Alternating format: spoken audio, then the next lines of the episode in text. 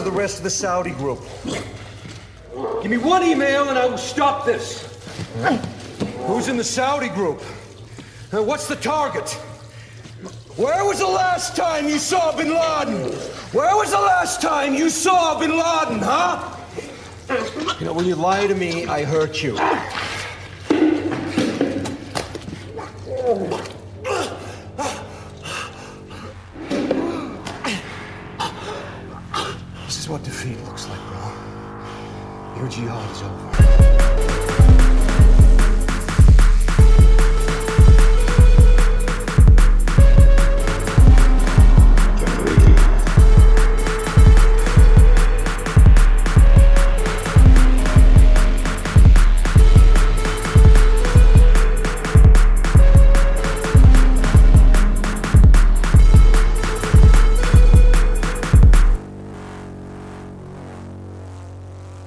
Everybody. Welcome to Generation Loss. I'm Bryn, and that's Jeremy, and this Hi. is the show where we watch movies.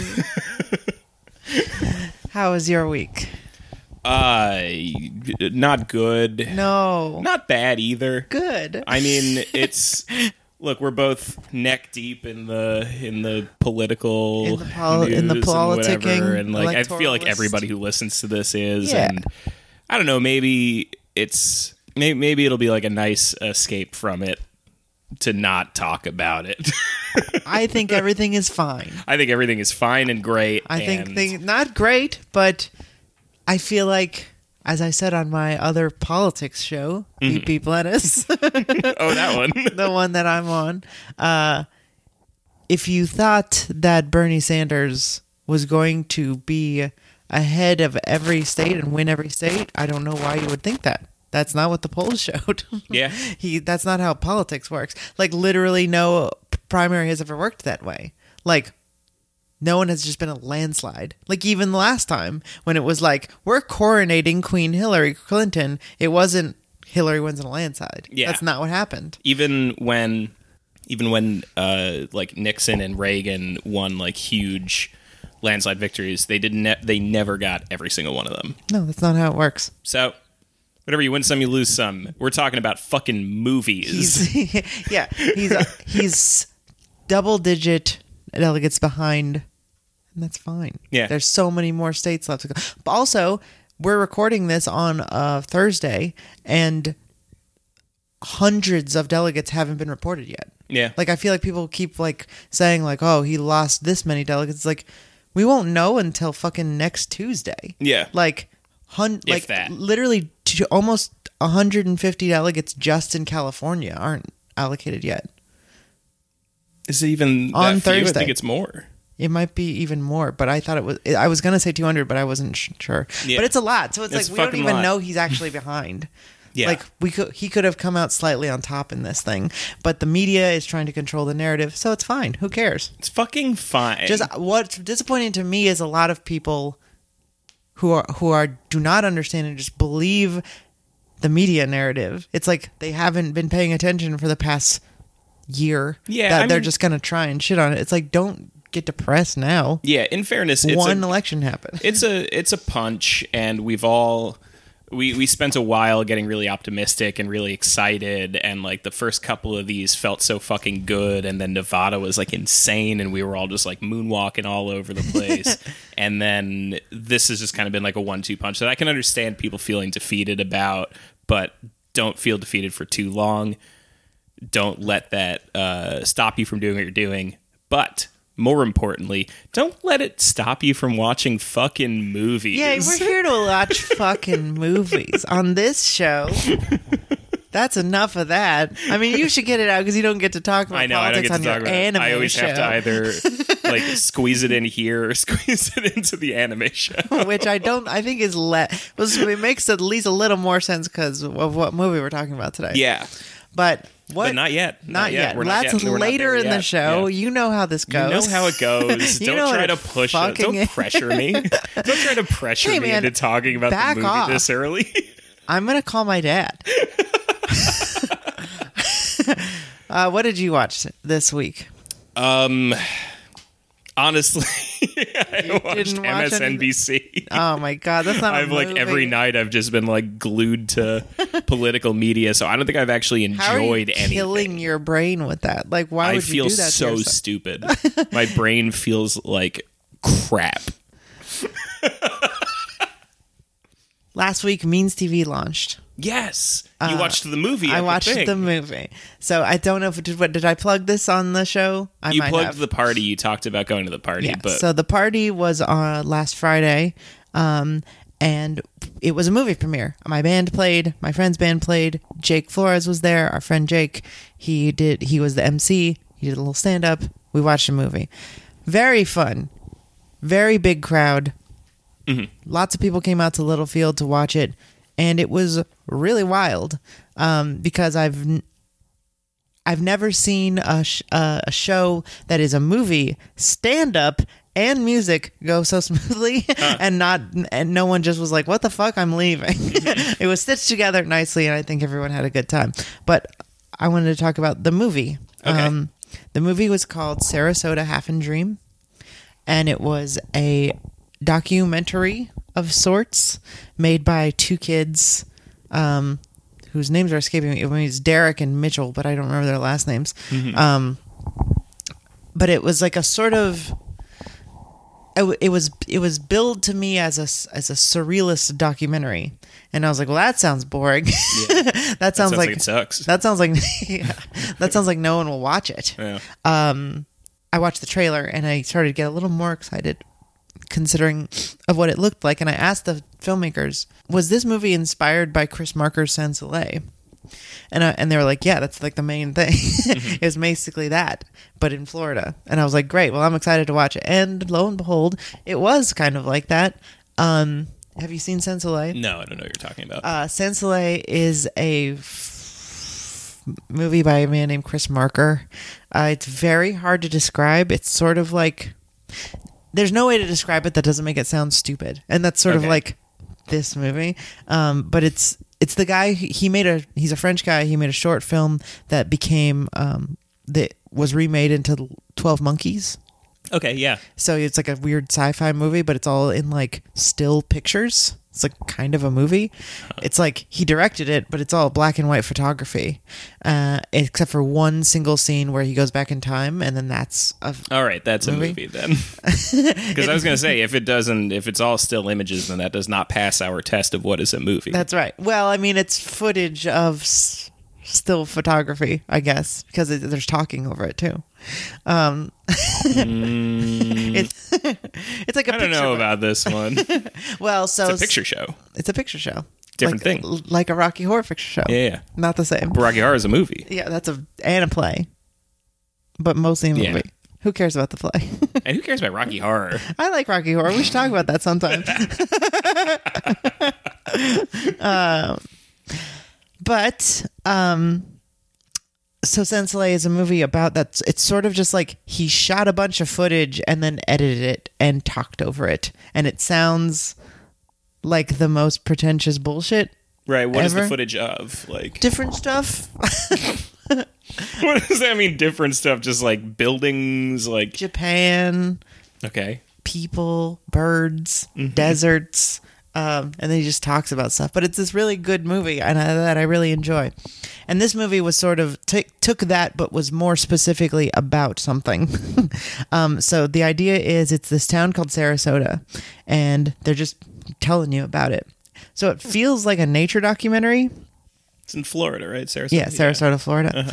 Um, it feels like a nature documentary about the like a town in like the death throes of capitalism. If that Yeah. makes sense. So it's like the this movie begins.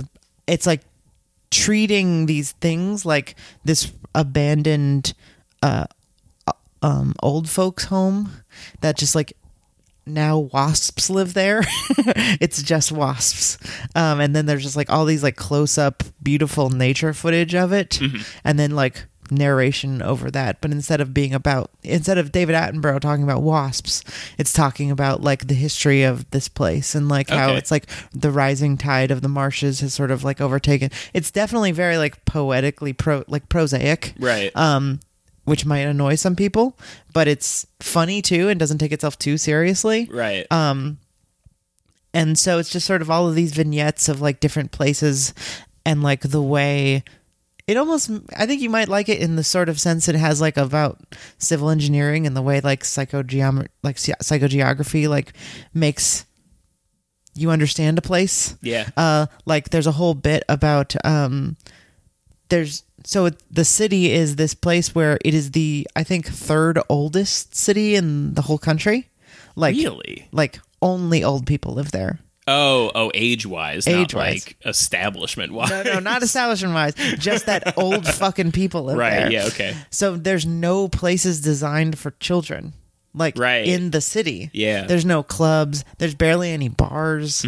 There's no place to play music. And so like the few kids who live there have in, have just started like renting out uh storage facilities Right. and they're just having like pop-up discos um and so there's just this scene where it's like a camera flowing through like empty uh a- in the middle of the night um storage facility lots and then it, you turn a corner and one is just like bursting with pink light and then there's like kids like on a couch in in the road like smoking weed and just like a guy is just like screaming into a microphone Sounds pretty cool. so just all these really weird little vignettes of one of the strangest cities you've ever heard of that's sort of from the lens of like this is what happens when a city is designed around like making money off of old people and like sort of just how it's being swallowed by the ocean as climate change happens and nothing happens. Right. But it's not even really a downer. It's sort of like really interested in just like looking at na- it as a part of nature and like how like this society is what it's doing to its own self. Um, I had a lot of fun. I wish I was much higher.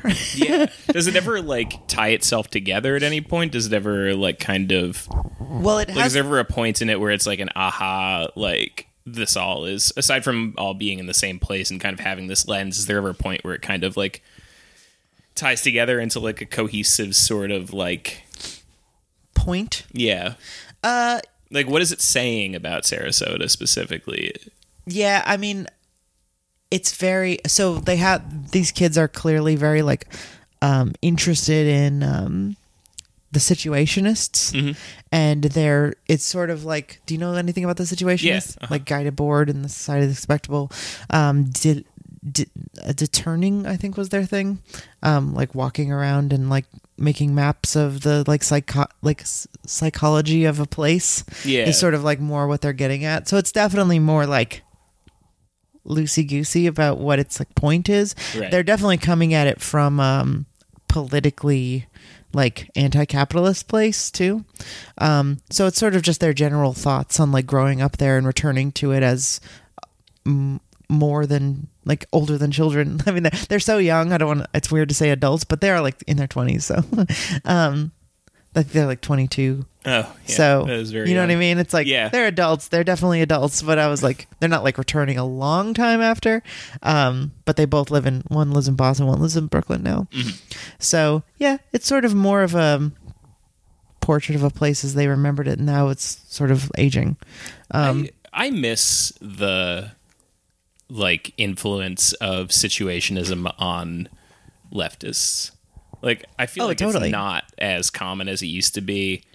And like I think it's not really the right place and time for it right now necessarily. Like I don't think that like there is an optimism to it that no one is able to really like. right and there's grasp like a, right now? sort of like a flight like a flightiness to it that's sort of like it's very like in line with anti-work uh anarchism like it's very like the thing i always think of is like the poverty of modern art sort of thing like it's we're in the middle of like the biggest possible revolution against the established politics in this country that there's been since like the 60s like we don't really Yeah. have time to be like farting about with like modern art but i do kind of wish that we still had a little bit of that yeah, it's hard, but I mean, honestly, people are doing it. I mean, I, I think no, you can't stop people from it's only it, an but- hour long. Uh-huh. So I think one of the best things about it is that it really doesn't overstay its welcome. You almost come away from it being like, "Oh, I was just, I was just getting real into it," yeah because it's it's just an hour. Um, and by the time you know it sort of makes its final point about like the ocean sort of taking it, um, you're sort of like, oh man, oh okay, that's great. I had a good time. Um, but no, I totally agree. I took um this may might be embarrassing, but I did go to art school and I took Mm-hmm. That a uh, embarrassing. I took a uh, I took an independent study on situationism. Mm-hmm. Um, so I did a lot of thinking about like psychogeography and discerning and, and Guy Debord and stuff. Yeah. Um, and I I loved that part of the movie. Um, I mean, it's, it's sort of like deeply influenced the way they make the movie. You know, just sort of like wandering around and seeing like what the city is about and how it like works Right. just on a sort of emotional level.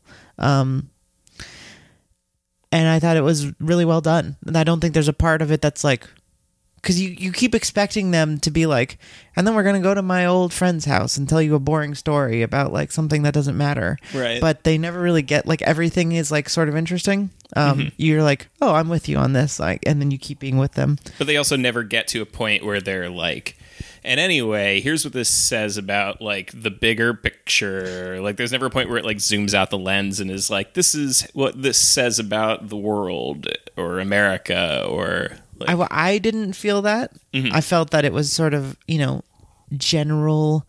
Um, I, I think that's sort of woven through. I think they tried to make like statements about like climate change and capitalism and how all of these things are interwoven together and how it's like sort of like how it's all just like decaying in front of us um, and how there isn't a place for younger kids in all of society. And sarasota like i think they they're trying to say that it's like representative of the whole but it's not like on the nose you know? It's not in your face.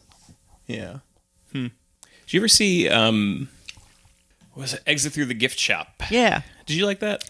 i love that movie. Yeah, I kind of like the idea of documentary that plays with the idea of documentary, and that's like one of my favorite examples of it. The whole thing ends up rounding about to being like, what was this ever even a documentary? like, was any of this real? I don't really know. no none of it's real you don't think so? not at all I don't know. i totally know You do? Yeah. I mean, it's insane. Like Banksy, it doesn't make any sense. Like Banksy would never make a movie that just somehow accidentally gets usurped by this asshole.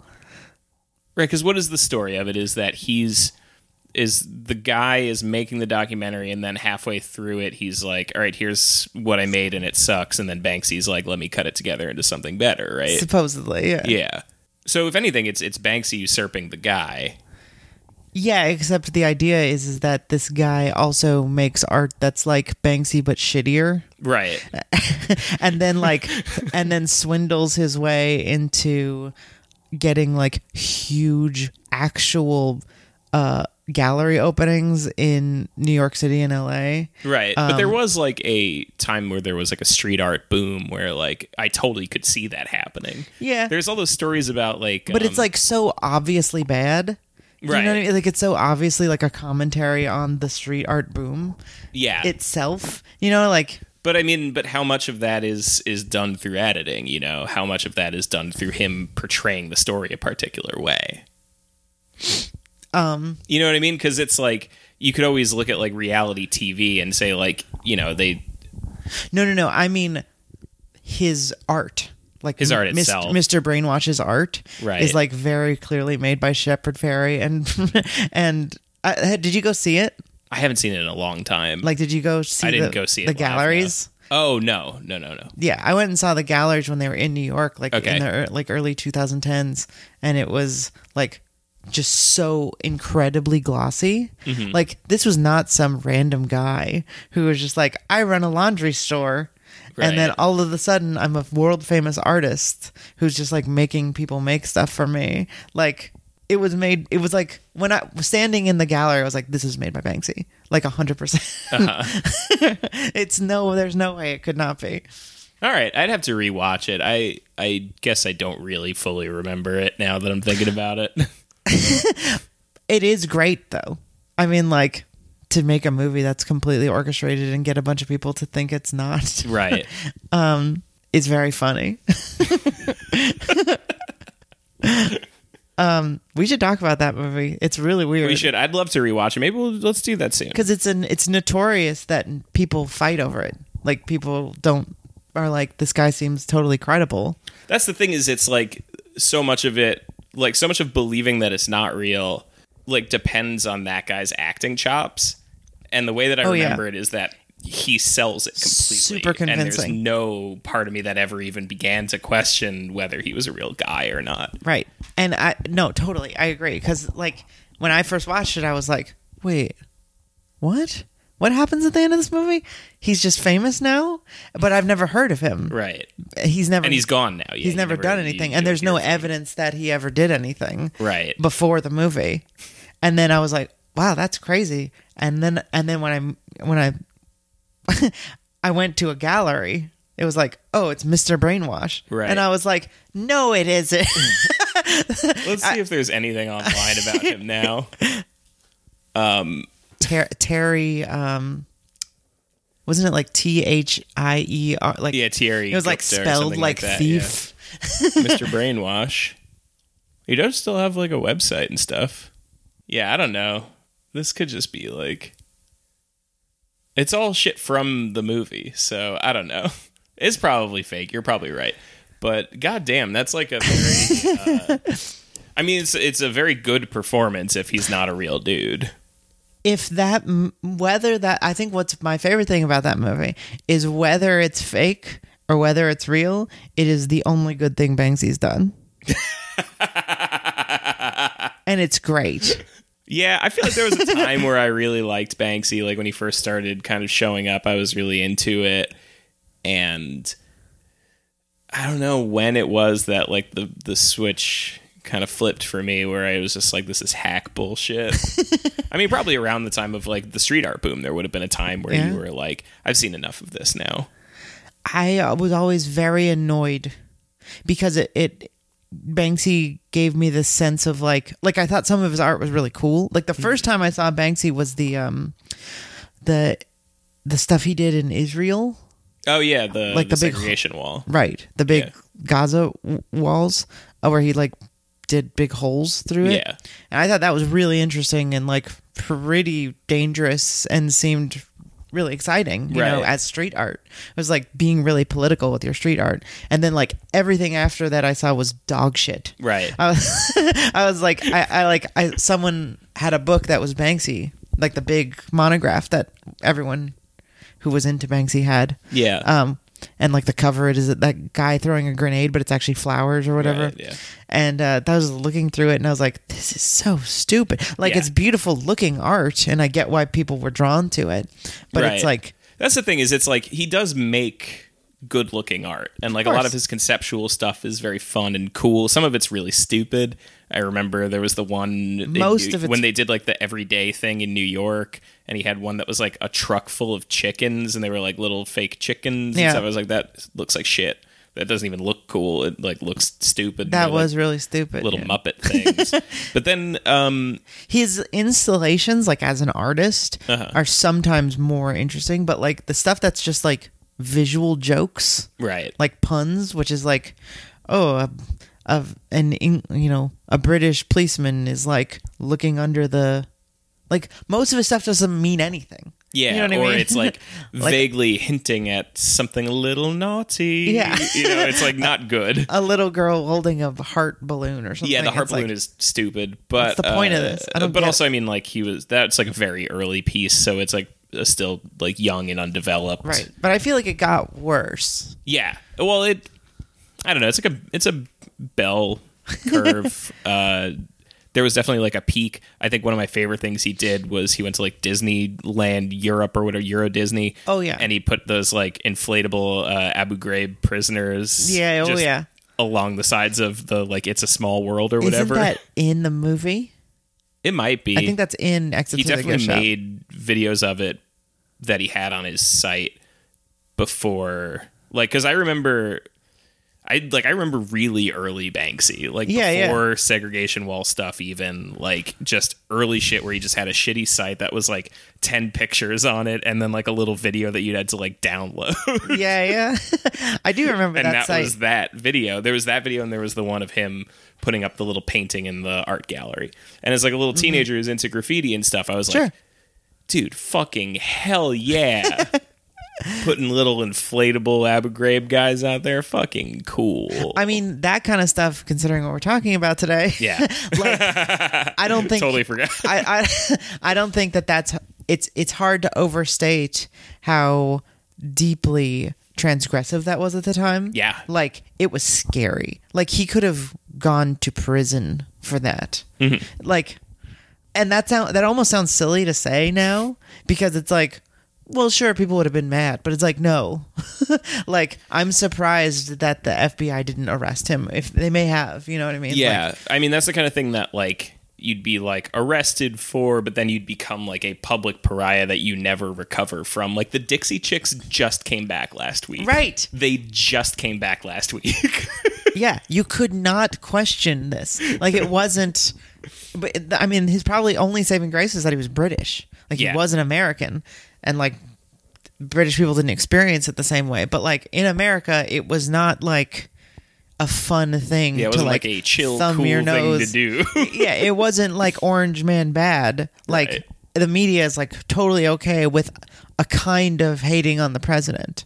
You know, like you can hate on Trump. It's Yeah. socially acceptable to hate the president. That is not the case with George W. Bush. Do you know what's like In the good, year or two a after. good version, like a good way to, to describe this is like what happened to Jake with like the Yeah. the uh, was it NSA? I think it was Um, well, whoever it was, Homeland some, Security. Like, Homeland Security. When Homeland Security went to Jake's house to talk to him about his tweets, yeah, that used to happen all the time to everyone. Yeah, yeah.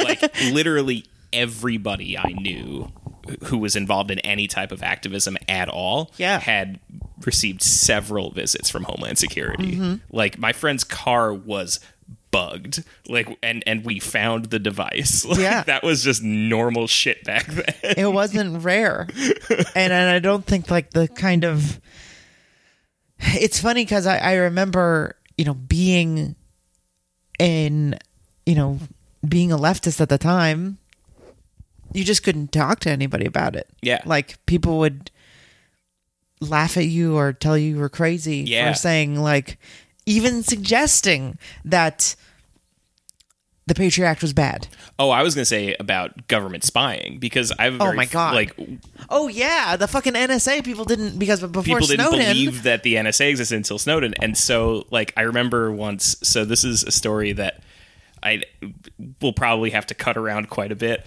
But, You're editing it. uh, but so in like 2007 or 2008, somebody on a bicycle uh, blew up the army recruiting station in the middle of Times Square. Yes. Uh, they threw like a like an improvised explosive device through the window. It blew up the whole thing. Awesome. Um, and I support it. through a weird series of events that is just too long of a story to get into, the following morning, NYPD was at my house. Okay. Uh, I lived in Bed-Stuy at the time, and they were at my house, and they were questioning us about where we were the night before. Mm-hmm. And it kind of became this whole thing. They held us for like several hours, like questioning us and questioning us and questioning us about you know what we had done, where we had been, and eventually you know we got released and whatever. And the story kind of became like a big story for a little bit. Everybody's talking about the bicycle bomber, and uh, at one point, my friend Brendan. This was around the time when everyone was like afraid to have this bike as a pipe bomb stickers on their Yes, bikes. uh-huh. Yeah. um, your bike would be like literally ripped in half to make sure it wasn't actually a pipe bomb. yeah. Although That happened to multiple of my friends. yeah, in fairness with that though, like if you're a cop, if you're like in the bomb squad or whatever, like that's a no-brainer. It's the kind of thing where it's like if it was a bomb, And you would look like such an asshole. It had a sticker on it. but anyway, so they question us for several hours. They let us go. Uh, and then, like as the story develops, you know, more and more stuff comes out, and at some point they find the bomber's bicycle in a dumpster, um, and my friend Brendan sees the picture of it in the New York Post and he sends it to me on MySpace and he's like, dude, this looks like your bike. And I was like, do not send that to me. what the fuck, man? Like, and, and people didn't believe back then. Like, he made fun of me for like, like a week after that for, Yeah. for saying like, you know, they're looking at this. They're definitely looking at it. They looking are at looking at it for sure. And then a week later, who comes back to my fucking house? The NYPD. the NYPD. Um, and unfortunately, uh, Bloomberg has already dropped out, so I can't use this as a platform to then say Fuck fuck Bloomberg." Bloomberg and fuck his goddamn NYPD. Yeah. But literally, like, there's a book that talks about um, uh, their spying, like the NYPD's spy programs on uh, various activists and uh, like uh, mosques and like general Islamic community groups and whatever. And there's something in there that heavily, heavily implies that one of my roommates at the time was an NYPD spy. And we have me Oh and- my God. me and the two friends from that house that I'm still in touch with because it was like a big squat. There was Sure. like 15 or 16 of us there. The two people that I'm like still in touch with, uh, we like every so often will like speculate about who it was. Oh, you don't know which one? No idea. Oh man, We have our ideas. I bet you do. It has to be this guy. it has girl. to be the one who was always pushing us to do more radical things. and everyone hated. yeah, but that was the thing back then too. Is that like they would embed spies in You say people in- you, in you say you say that back then Yeah, no, I know they, they're they doing it now. do it now. It's happening now, and you're listening to this. Fuck you. but like, uh, like look at the story of like uh, Eric McDavid, right? Eric McDavid is uh, was an eco anarchist. He was like a green anarchist type guy, maybe a primitivist. I don't really know. Who cares? But he was an he was an eco anarchist who was like dating and fell in love with Yeah. Mm-hmm. a police spy, like an FBI fucking agent. fell in love with her over the course of like a year. She talked him into trying to blow up a dam. He spent like 15 years in jail. Fucking Anyway, that's what it used to be like when Banksy was doing that. yeah. Oh, okay, yeah. That's the this, but that's the point. Is that that like if it seems a little kitschy now, Yeah. being like, what if Disney was also a part of the fucking torture program? It's like, I guess, like maybe it's not doesn't feel completely th- thought through. Yeah, it's not like a fully congruent thought, but it's like It's daring and major respect to him for doing that then. shit. Like you do not understand. like it was so cool that he did that, and I think people like Banksy, I think, really were a big part of kids understanding that. Mm-hmm. You know, obviously, you know, Snowden is much bigger part of us understanding as a culture, Right. like that the government is evil. But like at the time, people might not have been ready to see something like that, and I think. Sure, Banksy did some really cool things in terms of like performance art and sort of installation. Mm-hmm. Um, I just think a lot of his like 2D stuff is mostly visual puns and kind of dumb. yeah, but definitely. also that movie's fantastic. but also just on a very technical level, extremely good at making stencils. Oh, yeah. but I And mean, he's also been doing it for twenty years. I don't know, At least like probably a long ass longer. time. Uh, A lot of it that shit is we paste too. Yeah, uh, I think so. Yeah, but I don't really know. Yeah, incredible stencil maker. Anyway, we should get into the movie. Yeah, let's fucking talk about it. This week we watched. um Jeremy White made me watch Zero Dark Thirty. Yeah, we watched Zero Dark Thirty, uh, directed by Kathryn Bigelow. Yep, and written by the CIA. the CIA, the American government. Not fucking kidding. yeah. So, um, you'd never seen this movie before. Uh-uh. I This had was my not. second time seeing it. I think maybe third. So I gotta know, when and how did you see it the first time? Um, I watched it because it's the follow up to Hurt Locker. Hurt Locker, which I loved. You did. I really loved the Hurt Locker. Yeah. okay. um, it's like politics are extremely questionable, but like the the performances are really really good. Uh, The directing is really really good. It's like stylish and fun and and works really well. And so I was excited to see this because I was like, well, it'll be like that, but with more like intel sort of shit. Sure, sure. Uh, so you was sort of like the Hurt Locker is kind of like an action movie. Like it just functions as like a, a sort of it's like a it's like a thinking man's action movie like it's it's not very action packed it has a lot of like Tense. tense stuff going on and there is definitely some action but like it is supposed to be making a point and it does have something to say and like whether or not it's like politically good very questionable it's a movie about ptsd essentially and like Oh, okay. Like we talked about this a lot in the American Sniper episode. Um, you know whether or not that's valuable is is highly in question. Um, but, But it does a really good job of talking about it. So it is an effective film. Sure. And so I was excited to see this because I liked that movie. So you saw it in the theater? I think I did, yeah. Oh wow. Uh, and it it sucks dick. Really sucks, and it's such a bummer. And I don't know why it got so much praise when it came out. I I so Hurt Locker won Best Picture, Hurt Locker won Best Picture, and um, a movie I haven't seen and I'm not going to have an opinion on. the the main actress in this, I think, won Best Actress for this, Really, which is psychotic. it's it's almost as psychotic as her character, who is some sort of zombie. Yeah, so let's uh, over overhead view. Uh, Zero Dark Thirty tells the story of the CIA in Pakistan uh, looking for the leadership of Al Qaeda uh, following 9-11. Specifically, Osama bin Laden. Specifically, Osama bin Laden. They're trying to work their way up the ladder to finding Osama bin Laden. They're working leads. They're like torturing people, talking to people, big time. Uh, I was trying to decide if I wanted to like drop that in just yet. It's the beginning of the It's the beginning of the movie. It literally opens on torture. Uh, but you know they're they're doing all the things that you know that the CIA does um, to try to make their way up the ladder to finding Bin Laden. And the film ends with SEAL Team Six raiding the Bin Laden compound and killing him.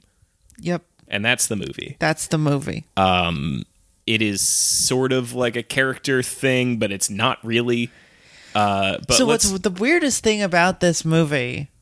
I mean, you know, I, I went into this movie thinking I didn't. We didn't really talk about it actually. We, you know, you were like, "Let's what?" We put it on the dock, and I was like, "Okay, it's Zero Dark Thirty. Let's see what's up." and I kind of thought it was going to be funny in the sort of same way that I either thought it was going to be. I didn't really think about it that much, but I thought it was either going to be American Sniper level funny, mm-hmm. which is a pretty funny movie in Yeah. retrospect, especially compared to this, or like terrible politics, but like Aaron Sorkin level like banter. yeah, banter, You know what I mean? intrigue, and Yeah, stuff. yeah, like you know, it's gonna be a fun movie where we're like, gotta talk to this guy, but what if you, you motherfucker, you sit down and send me this note, and I need this on the, my desk by nine hundred hours or whatever. Yeah. you know, like fast talking, political intrigue kind of movie. right. The weirdest thing about this movie is that it's not that at all. It's neither of them. It's not really sure what it is. It's not really a movie. I mean, it is, but it just feels like it doesn't feel like it was written by an artist. Like it feels like it was written by the CIA. It feels like it's like a. What's weird about it is that it I mean, has. it was. It, it was. It, it feels like it has. It has all the pitfalls of a biopic. It has everything that's Yeah. wrong with a biopic. But what's insane is that she's not a real person. She is a real person. She's not though. She's Well, like she's like based a- on, she's like- a composite character or whatever. But it's like if you're gonna do the composite character and you're gonna like fictionalize events to like make it more interesting, like If you're gonna- make it interesting, Yeah, if you're gonna make a God's movie sake. that it has literally zero basis in fact, almost none of this is true. Like, Yeah. by any stretch of the imagination, uh, by even what we like this. When did this movie come out? Two thousand. Uh, like six or something. like 2006 like so much has come out in terms of like uh cia leaks fbi leaks uh um Oh, 2012. 2012 so much has come out since then in Yeah. the past eight years about what really happened uh it, it's a it's just so clearly just completely fabricated like none of it is even a little true Right. The Um, things that are true are like these kind of like major beats that happen where it's like this bombing happens, this bombing happens, like this Right. shooting happens, and then they kill Bin Laden. Like all these things are stitched together to meet those points, but then otherwise it's like a lot of bullshit that like Well- isn't fun. Well, okay, okay. Well, let me before I get into my problems with it in terms of truth, uh, and I start to sound like even more of an insane person than I did on the loose change episode. um, let's just start with the movie's problems. Okay. Um, the movie begins with torture, which is an insane place to start. Yeah. like I, it's it's really difficult to. I've watched a lot of horrific things in my life. Like I've went on Rotten.com when I was a kid. Yeah. I've you know I watched all of the Cannibal Holocaust, Salò, like Men Behind the Sun, like any kind of the most fucked up torture horror shit. I've seen that stuff. Like it's not hard for me to watch that stuff. And maybe I'm a little older, but like this specifically was probably one of the most difficult opening 20 30 minutes I've ever sat through yeah. because it's not physically violent, but it's psychologically horrific. But and I think the fact that I know that this happened to people Yeah. made it like way worse. Right. like like this isn't fiction. This is one of the only things in the movie that we know happened. Yeah. That they fucking just ripped people's souls apart for Yeah, for just- years and there's it's literally still happening. Still happening. And for for specifics For no reason. For for specifics for for you out there in listener land, uh, we have a guy who's like his arms are like tied up to the walls. Essentially, he's like in On a pulleys. like on pulleys.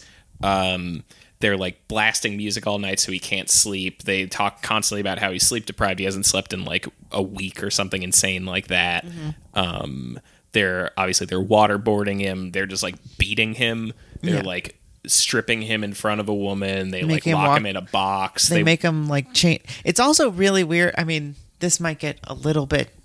Maybe this is too much information, but if you've ever seen like a um, like a BDSM scene, Yeah. in real life, like it's like that without consent. Mm-hmm. Like I, I, I couldn't, I could hardly stomach it. It was insane because Yeah. it's like it's. I know it's actors, but it's not supposed to be bad or something. Like the movie doesn't think it's evil. Or at least it thinks it's like a necessary evil. Yeah. because it definitely like, Like, it I doesn't shy away from graphic graphically showing it to you, and I don't think that it like I don't think uh, Bigelow like intends for you to be seeing this and being like cool.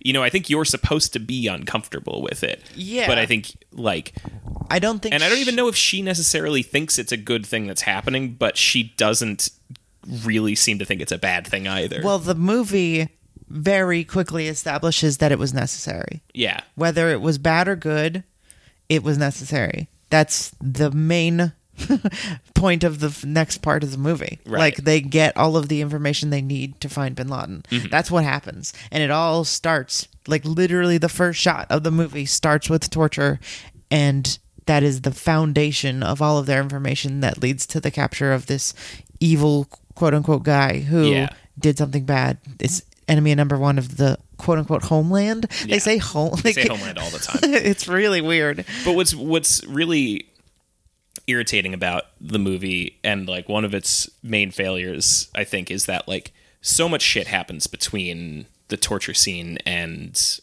getting Bin Laden, right? Mm-hmm.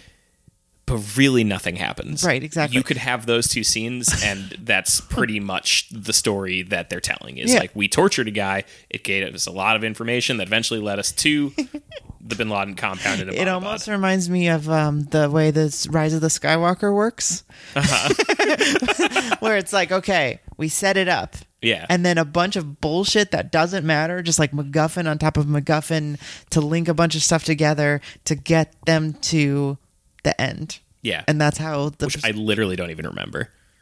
uh, about Rise of the Skywalker. Yeah, don't Oh, remember a thing. From I that movie, remember basically. way too much about it. Like, uh, it doesn't matter. Fuck that movie. Um, but, but- this is how it's. The structure is exactly the same. Characters we don't care about, who are or actively hate, because the main character who's torturing the guy is like the main character, Yeah, and it's like we see this man being like evil. Like the first thing we know about him is that he's taking pleasure. Yeah, he enjoys it. He it. loves it. He loves He does not. He's not emotionally affected by it at all. No, and when he like there's a point where he leaves and it's like this is what's frustrating about the movie is that like none of this is true and none of these are real characters also and none so of it's true. these things that happen that feel like they don't make sense in a plot you're like you're watching it you're like oh that must have just happened in real life and that's why that's there but then it doesn't and you're like so then why did they introduce this evil guy to then have him be like and i'm gonna go to washington to like focus on my career for a bit you're like Yeah.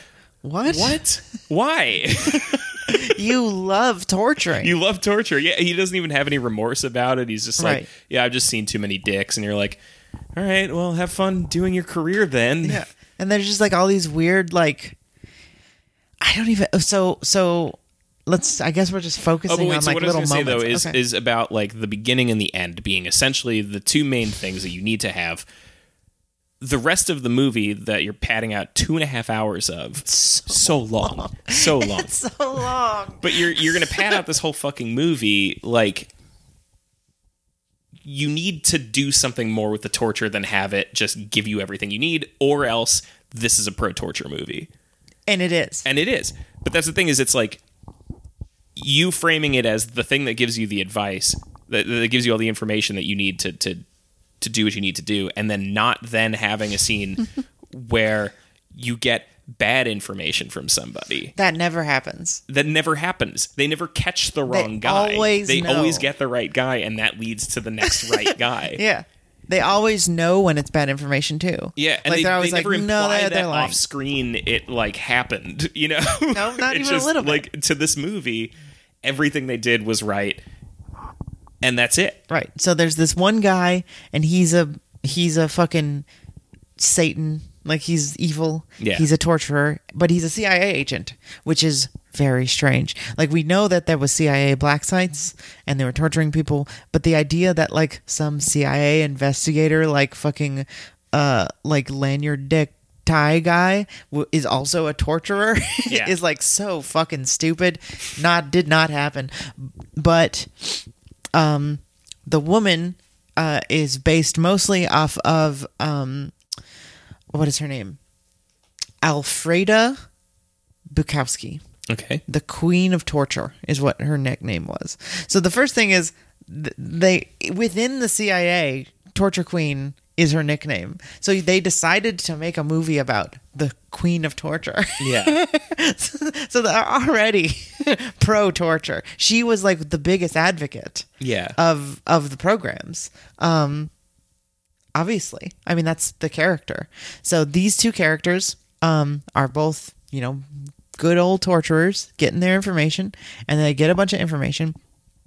Nothing else about their lives. Like the only thing we know about these people as people is that they don't have friends. they don't have friends. And they work for the CIA. Right. They work for the CIA. Like they're Later like on, she likes wine. the, it's established that she does not have sex with this hunky guy. Yeah. Like they do everything to make her seem like a fucking robot for evil. There's nothing about her. I don't even remember her name. it's Maya. Great. It's my. It doesn't matter. She's it's also- nobody. It's also mentioned in the movie that that's not her real name. oh really? Yeah. That's really funny. Like too. that's her fucking spook name because she's a fucking spook. Yeah. And the movie like She's like recruited out of high school, so she doesn't even have a life before this. yeah, She's just a kid before. It literally is. She's just a vessel. She's a vessel for the state. this torture that's happening on Yeah. screen. That's what she's there for. Mm-hmm. and the movie likes her and she and like she is seen shown as like simultaneously they like kind of want to do this like girl boss Yeah, it's weird Like- girl boss vibe. like cool i'm so strong and i can handle the men's like torturing yeah, there's Uh, that one weird like. I mean, there's a lot of like BDSM sort of shit in this, where Mm-hmm. like there's that one weird scene where she's like interrogating the guy, and she has a big dude in front of her who she keeps tapping on the back to instruct him to punch her in the face. There's some weird like dom sub gimp shit going shit? on yeah there. this is my fucking tool here. Um yeah uh, i don't know. She she doesn't do anything except the, there's like this one woman who has an inexplicable accent, uh, who's like talking in like a half Southern drawl, half Boston accent, half British accent, who gets blown up. But like at the only part that's incongruous with the rest of her character, which is nothing of spook, um, is she's talking over aim to her. Yeah. And she's like, he's here. And she's like, cool, exclamation point, smiley face. it's like, LOL, tell me what he looks like. yeah, seriously, they're like talking like 16 year old girls about like their, their, the guy they have a crush on. Yeah, this Al Qaeda guy they're about to like interrogate and torture. Yeah. And then he blows her up. Yeah. The, the friend who has the inexplicable, inexplicable accent. Yeah. Um, There's a lot of people in this who are like British actors who are just like doing like what's craziest about this movie to me. What's craziest to me is how many actors are in this. Yeah. There's so many people in this. And again, it's a fake story. So completely you don't false. need this many people. It's not like this is all the people who really were involved. Like, just fake it. Fucking fake it. It doesn't matter.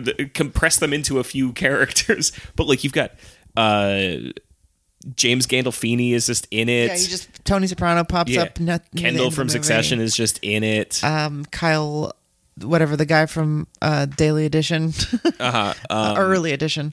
What's his name from uh, the League is in it. Okay. Um, the guy from Parks and Rec is in it. Oh right, Chris Pratt is obviously Yeah. being a huge Jesus Republican in this movie. it's so weird because it's like it feels like it has this huge all-star cast of people who are just like in the same way that people will show up for like Wes Anderson or Quentin Right. Tarantino where they're like, "Hey, I'll take the pay cut. I just want to be in your movie because I like your movie." It's like the same way that these people feel about like, "Hey, I'll be in the t- in the torture movie." Yeah, I that- love that we got Bin Laden. Except it's the opposite of that because I bet the CIA paid them a bazillion dollars. So that's what I was going to say. I have this like running. It's like kind of a joke, but kind of not. Uh, theory that uh, that it is like a government psyop to keep putting beloved comedy actors in like super military action roles like this.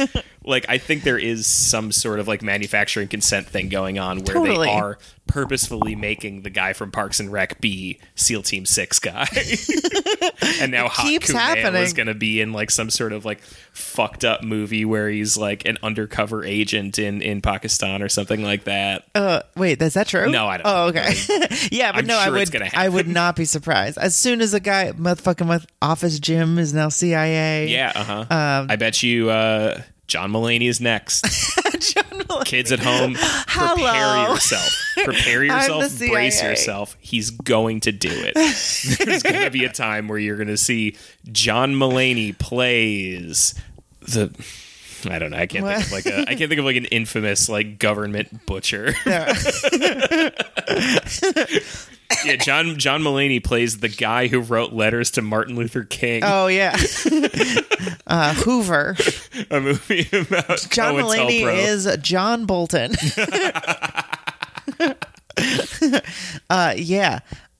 I, it, it, it, all just reeks of psyop. Yeah. Like, I mean, reading about the way this movie got made is pretty fucked up. Yeah, she was like writing about a different thing involved in this or something like that. the the the writer of the movie was like writing stuff up to this and then it just sort of like bin laden got killed Mm-hmm. and i was like oh, i guess we're writing a movie about this now for some reason Yeah. and uh the director of the cia was found to have spilled top secret classified information at a private cia award ceremony that the writer happened to be at Interesting. like stuff like that Yeah. is in this movie where it's just like yeah okay they definitely like there was a whole investigation by a right-wing conspiracy group that this movie um was given classified information um by the CIA Yeah. and that was sort of just brushed under the rug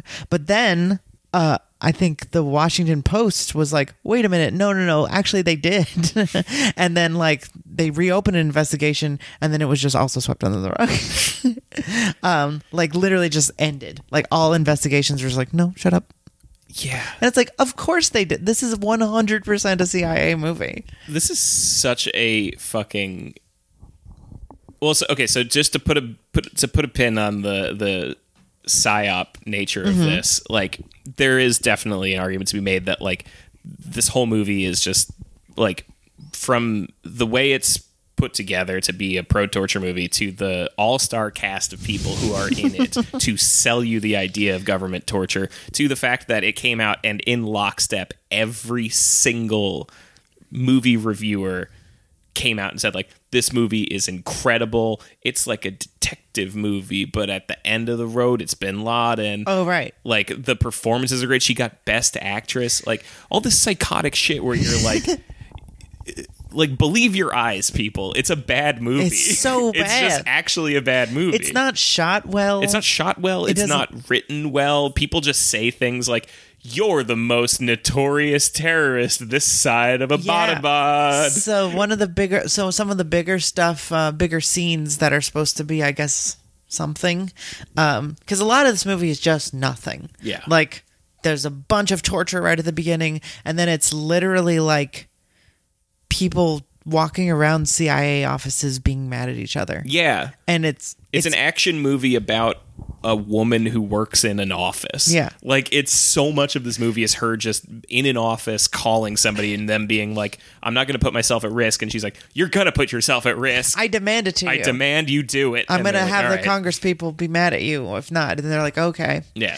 Um, so the bigger things that happen in this movie is there's a scene where someone we don't know, we've never seen before, and a um a Pakistani guy, I assume, um, or an Afghani guy, I don't know where they are, because this movie is jumps all around the Middle East and sort of like is like we're in Islamabad, uh, we're in Kuwait, uh, it's like all over the place. Um, and it's also so funny because it's like they're just throwing like Aaron Sorkin style like um, like acronyms at you all of the time. Yeah. They're, and like unless you watch it with the subtitles on, you're gonna be confused. Mm-hmm. Unless you're like a huge liberal nerd who like read the official story, you're not gonna get any of these references. Um, but there's a guy who we don't know. He's getting a bomb strapped to his leg, and he says, "Hopefully, you don't need to use it." And then. Islamic music starts playing. Through this whole movie, it's just a very Orientalist, like Yeah. like dark. Well, I thought it might have been like Arab like shit. prayer sort of thing. Like I wonder if there's like prayer happening over loudspeakers or something like that. Right. I thought that's a there's a thing. there's a few elements of that, like when she wakes up in Mm-hmm. the her hotel, and it's like just the sort of prayer. Yeah. But there's a ton of stuff that's just in the score. Like, if you listen for it, it's just like deep strings of like a suspenseful movie, but then like. and it feels like fucking Team America so much of the Oh, time. There's two terrorists going down Bakalakadaka Street. It's fucking absurd. I love that movie. I love so that much. movie too. Uh, he's incredible. Um, so there's the scene where basically that's happening, and Yeah, there's yeah, like yeah. people in in niqabs all over, Mm-hmm. and um, And we see like the wind blow one aside, and we see like a man's boot, and you're like, uh oh, Uh oh, there's something going down. You have no idea what's going down. Don't know who this guy is. You don't know who that guy is. You don't know who any of the teams are. You don't know if one is Americans or the ISI or, or anybody. Uh, the ISI is the Pakistani CSI, um, CIA, excuse me. um, so many acronyms in this movie. Yeah. Um, none of them are CSI. But then he, and then they just like run up to a guy and they all the niqabbed people who are dressed like you know shrouded women are like actually guys and they take a guy and there's a bunch of yelling and then the scene's over. Yeah, it's like okay what Right. who who what, what what was it? I don't know what that person is. I mean, I guess it's like supposed to hint at this like broader thing that's happening where like what we're seeing is only some of the stuff that's happening to make this happen or whatever, but like yeah, there's a lot of it's so boring there's a ton of like stuff that's supposed to be tense and then just isn't anything Yeah. no one gets shot no no there's no stakes that's the problem is no one knows how to set the stakes Yeah. because they're in like this movie's eyes it's just like there's the cia woman and there's the cia man and then there's terrorists yeah. and that's and it that's it. And everybody in Pakistan is window dressing. Yeah. They are just set. they're like props to be like, like collateral damage throughout the story. There's like a fucking there, there's just a bombing at some point at a restaurant that the main character's at, Oh, and we never check on any of those people. She just makes her way out, and then scene's over. That's No, it. unclear why. Yeah. Who? That doesn't. Why was she there? The movie expects was it you to- targeting her? Oh yeah, and then she's just like driving out of a of a of her driveway one day, and a bunch of brown guys just open, Open light, fire her, light her up. and then they're like, "You're on a list," and she's like, "Oh no!" And then that's never addressed No, again. she's. But I mean, you'd think that if a CIA agent got made by Al Qaeda, Yeah, that would be a big deal. be a big story. Yeah, Not a not a not a big deal. Um, it's not. It's not uh, ever addressed again. She's Yeah. just like not. That's fine. Who cares? Um, she goes back to to Af- uh, not Afghanistan, Pakistan. Pakistan, yeah. So okay, so two things I want to talk about before we start to wrap up is one uh, th- this movie as a relic of the Obama age, and two is um, the the final sequence of raiding the Bin Laden compound. So actually, let's talk about that one first, and then we'll Okay. circle back to Obama. But I actually love the end. Really? I actually really like once they get to the compound, I think it becomes really fun. Mm. And it's suddenly a really good movie because it's just like at that point it's just an action movie. At that point you're just watching some like Tom Clancy Rainbow Six ass shit where like it's just dudes with night vision goggles and guns just like going through a compound, clearing rooms. It's like it's like a video game at that point. Right, but I think my my issue with that part was that I was just bored because I knew what happens. Yes, that's like true. I knew well I knew the story about what happens, which is they fucking kill everybody and bin Laden and then take his body and then and throw it in the ocean. Dump it in the ocean because uh, hey, we don't want to make a gathering point for terrorists, not because we found a guy who clearly had died a year earlier from dialysis from from kidney failure. Right. we didn't want to do that. So for me, I was sort of like, well, none of these people are going to get hit. And then once there was like a big like helicopter crash, I was like, well, I don't remember that part. yeah, no, that is part of the story. Is that part of yeah, the story? Yeah, they did really crash a One of the helicopter. I guess they don't really make a big deal of it in the story, but Yeah, because it like they it's one of those stupid things where it's like yeah, yeah, exactly. They crashed the helicopter and like everyone's fine. It's not like everybody died on it or anything. like it's a cool explosion, I guess. But like, Yeah. who cares? In 2020, you can do that shit with CGI. Yeah. it doesn't look that cool. So yeah, I wasn't impressed. I mean, like, it's the best directed thing in the movie. I will yeah, give it it's that. the only part that's cool to watch. it isn't staggeringly boring.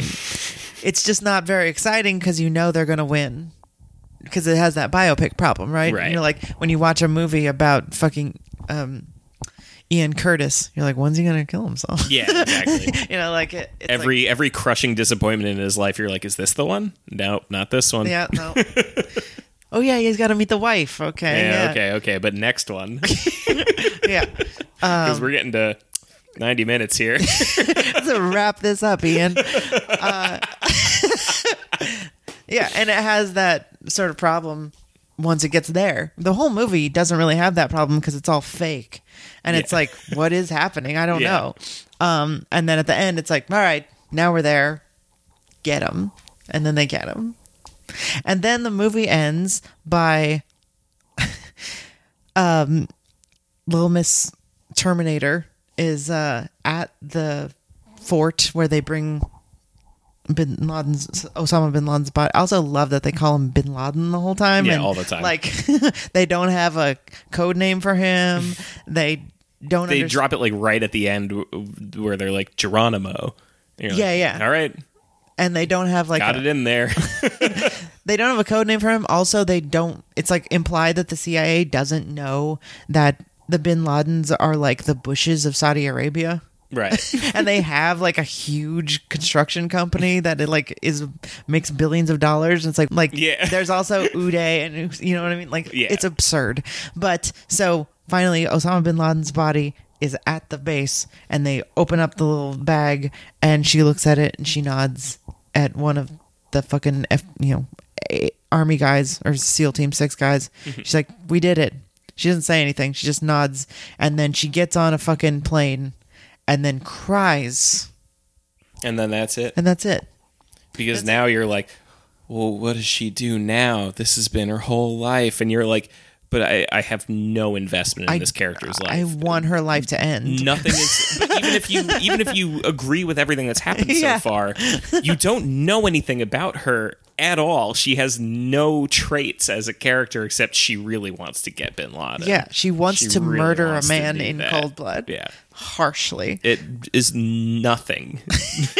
It's fucking nothing. It's nothing this at all. This movie is so crazy. And like when you hear people talk about it, like reviewers, and when you hear like Bigelow herself talk about it, like the idea of this was supposed to be like you see like the ugliness of all the things that led to catching Bin Laden, and like you have to ask yourself at the end, was it worth it? But you watch Chris Pratt just like walk around, just like, yo guys, I got him. And everyone's like, nice. and you're like, all right, well, it doesn't seem like you guys have a problem with It it. seems like the movie thinks it's definitely worth it. Yeah, it definitely The only- seemed like it's cool. Yeah, she. And, and I mean, the woman's acting. I don't know. Whoever who, who Who remembers women? That's what I want to know. Who remembers women? especially if their names aren't Bin Laden.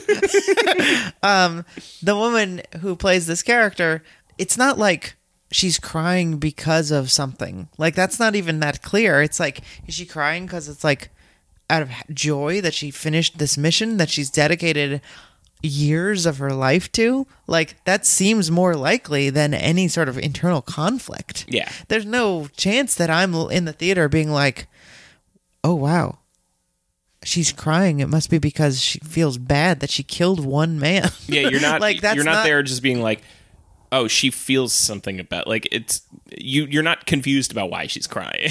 yeah, she's crying because it's it's over. monumentous. What's next? You know, what what comes after this in her life? She doesn't know. I feel like she'd just be in the moment. She'd be fucking psyched. She's like, "Whew, I finally did it." Yeah. I don't know. It does. It doesn't. Either way, this movie fucking sucks This ass. movie blows and donkey dick. so the last thing is is this as a relic of the Obama age, right? It's this coming together of like the the some of the biggest stars of of what would be like the like the the the favored media of liberals at the time, right? Yeah, yeah. You have people from like two of the most popular comedies of the day, right? The League and Parks and Rec. You have Tony motherfucking Soprano. You have the coach from all uh, Friday Night Lights. Yeah. You have uh um the director of the The Hurt Locker. the Hurt Locker, which is, you know, a lot of people saw as an anti-war movie. I don't know if it was, but people saw it that way. Like this is all of the liberal art like artist class coming together to congratulate President Obama for killing bin Laden. That's Right. what this movie is. Well, there was a big, you know, campaign by right wingers to say like this is a. It was supposed to come out right before the election. Yeah. Uh, for Obama's reelection, and it was seen as like. Well, clearly, this is like a weird Hollywood ploy to get Obama reelected. Yes. and there was a lot of political pressure. absolutely what it was. There was well, it's funny because all of the critics were like, clearly it wasn't. It's a big question if you read the fucking Wikipedia. Like there was like clearly it's like a questioning of whether it, if torture was even good or like so is that what this is? Is it like is that why this got so much fucking praise is because it was like the lady ghostbusters of the day where like you're forced to take a stronger like position on it than you would because of who is against it Oh, 100 percent. because it's it's definitely like it's definitely like pro Obama or anti Obama was like the idea of what it is, and then what it is is hundred percent pro CIA, and that's it. And Yeah. then and then no one was like everyone was like oh bipartisanship we all think it's fine. Yeah because you remember the the unofficial campaign slogan of the obama reelection campaign was bin laden is dead and Yeah. gm is alive. General motors. Oh yeah. Because they've done the auto bailout and and kept the factories open and whatever. And so the this is what Joe Biden was going around and saying and like it never made it to like literature and like campaign ads and whatever but like joe biden was going around saying bin laden is dead gm is alive. That's mm-hmm. what the obama administration's about and this is them all patting him on the back. This is the liberal version of the that movie they made about benghazi. Oh yeah. what was that movie? Do you remember? Mm-mm. i don't remember either. But they made a movie about benghazi. It's like the the they watched it for the street fight once Yeah, but this is on a different level. Like this was a, a huge coordinated yeah this is a huge production production, yeah, of like the state of liberal Hollywood to say, let's make a movie about how good torture was and how worth it was to kill bin Laden, and how important that was to kill Yeah. bin Laden. And we did it by torturing. Mm-hmm. And you know where they in the movie stop doing so much torture and actually reflect on it Is when Obama is when Obama gets elected. Yeah. Obama's not a character, but there is a moment where he's on TV. They're in the middle of a meeting with fucking MSNBC on or whatever, and he's like, "We can't be torturing folks anymore because we're And it was like, ah, sassafras. like." They all are like, "Oh shit, Oh, what's he doing?" And then they just Oh, ignore it. It's like, I, I wish I could still be torturing. just kicking dirt around, like Oh, mashing a hat into the dirt. my pa's gonna be mad.